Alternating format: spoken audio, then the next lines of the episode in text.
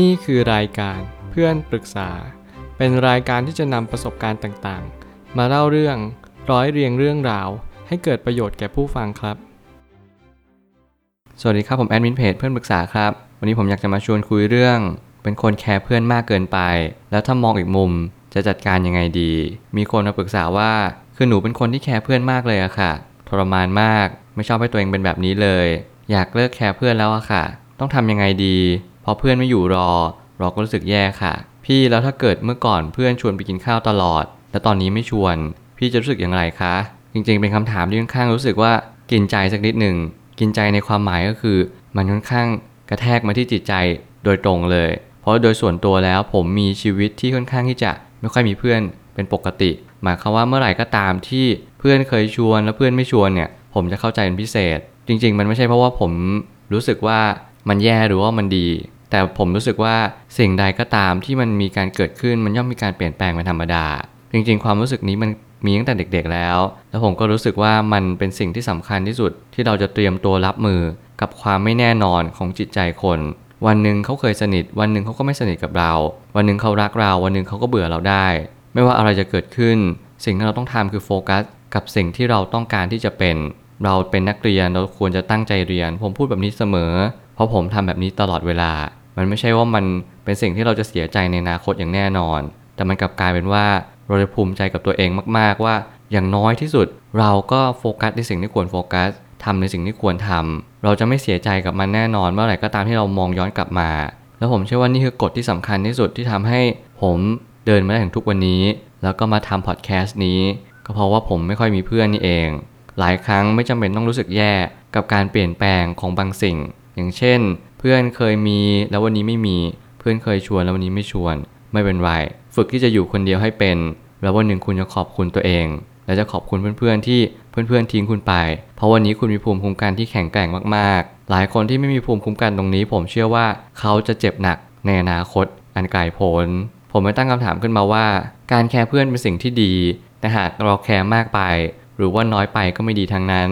หาจุดที่เรียกก็พอดีให้เจอนี่คือสิ่งที่สำคัญจริงๆที่เราจะต้องเรียนรู้ว่าหาจุดตรงกลางให้เจอให้ได้เมื่อเราหาจุดตรงกลางเจอเนี่ยเราจะรู้สึกชัดเลยว่าสิ่งนี้มันเป็นสิ่งที่มันยากพอสมควรเราใส่ใจเพื่อนในระดับหนึ่งแต่เราก็ต้องปล่อยเพื่อนในระดับหนึ่งเช่นเดียวกันหลายครั้งที่เราอาจจะคิดมุมมองแบบนี้กับเพื่อนอย่างเดียวแต่จริงในระดับครอบครัว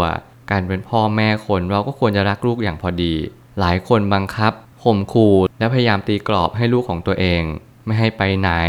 บอกอย่างนั้นอย่างนี้ขู่อย่างนั้นอย่างนู้นสิ่งที่ผมกำลังจะสื่อก็คือเราต้องเลือกรักอย่างพอดีไม่ใช่ว่าเราบอกว่าเรารักเขาแต่เราบังคับเขาทุกอย่างเหมือนกันกับเพื่อนก็เช่นเดียวกันเราบอกเรารักเพื่อนเราใส่ใจเพื่อนแต่เรากลับกลายเป็นทุกข์ใจด้วยตัวของเราเองเราไม่เคยเข้าใจว่าสิ่งที่เราเป็นคืออะไรเราควรจะแบ่งความใส่ใจของเพื่อนกลับมาที่ตัวเราเองบ้างรักตัวเองให้เป็นก่อนหลายครั้งที่เรารักเพื่อนมากกว่ารักตัวเองมันทำให้เราทุกข์ในอนาคตอย่างแน่นอนยิ่งเราไม่ชอบให้ตัวเองเป็นแบบนี้มากเท่าไหร่เราก็จำเป็นต้องค้นหาตัวเองให้เจอให้ได้ว่าเราต้องการให้ตัวเองเป็นแบบไหนนี่คือสิ่งที่สำคัญเช่นเดียวกันว่าเราต้องรู้ว่าเราต้องเป็นแบบไหนคนประเภทนี้มีเพื่อนเยอะคนประเภทนี้มีเพื่อนน้อยเพราะอะไรที่เขาถึงเป็นแบบนี้จริงๆทุกอย่างมีเหตุผลเสมอนั่นคือสิ่งที่เราต้องค้นหาว่าอะไรคือเหตุผลนั้นเมื่อสิ่งต่างๆหล่อหลอมให้เราเป็นแบบนี้เราอาจจะเป็นคนที่ไม่รู้ว่าความว่าพอดีคืออะไรเรายังตามหาคำว่าพอดีให้เจอแล้วเราก็จะเข้าใจว่าอ๋ออย่างนี้นี่เองนี่คือเรียกว่าพอดีแล้ววันหนึ่งคุณจะค้นพบว่าความสุขของชีวิตก็คือการที่เราอยู่ตรงกลางมันคือการที่เราเจอตัวเองว่าเราคือใครและเราต้องการอะไรในชีวิตจริงๆทุกคนต้องการจะให้คนอื่นแคร์เราบ้างและใส่ใจเราคืนบ้างไม่มีใครต้องการจะให้อย่างเดียวถ้าว่าเราอาจจะต้องเปลี่ยนทัศนคติสักหน่อยสิ่งที่คุณต้องเปลี่ยนทัศนคติก็คือไม่ว่าจะเป็นเรื่องเพื่อนเรื่องแฟนหรือเรื่องตัวเองทุกๆเรื่องก็คือเราไม่ใช่ว่าเราจะเลิกแคร์เพื่อนเลยแต่เราใส่ใจเพื่อนลดลงหน่อยหันกลับมาใส่ใจตัวเองเท่านั้นพอ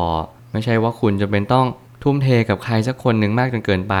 หลายครั้งเราไม่รู้ว่าเราทำผิดอะไรบางครั้งมันอาจจะไม่ใช่ความผิดคุณด้วยซ้ำแต่มันเป็นความผิดของการเปลี่ยนแปลงซึ่งการเปลี่ยนแปลงก็ไม่ใช่ความผิดเช่นเดียวกันมันเป็นเรื่องธรรมชาติมันเป็นเรื่องสัจธรรมของโลกใบนี้นั่นคือความจริงที่เราต้องเรียนรู้กับมันให้ได้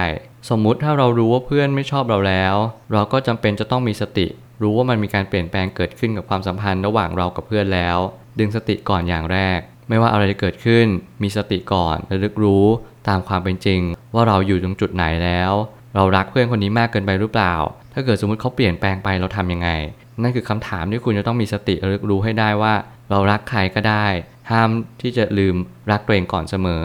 เราจะต้องรักตัวเองให้เป็นเราจะต้องมีภูมิคุ้มกันเกราะป้องกันเราอยู่คนเดียวเป็นไหมเรามีเพื่อนอีกคนนึงหรือเปล่าหรือว่าเราคบเพื่อนคนนี้แค่คนเดียวสิ่งเหล่านี้เป็นสิ่งที่อันตรายพอสมควรเมื่อไหร่ก็ตามที่มันเกิดขึ้นมันตั้งตัวไม่ทันแน่นอนสุดท้ายนี้ไม่มีใครสามารถคาดการณ์ในอนาคตได้เลยว่าเพื่อนจะเปลี่ยนไปตอนไหนแต่ก่อนหน้าที่เราจะเจอการเปลี่ยนแปลงเราเตรียมพร้อมที่จิตใจก่อนได้เสมอ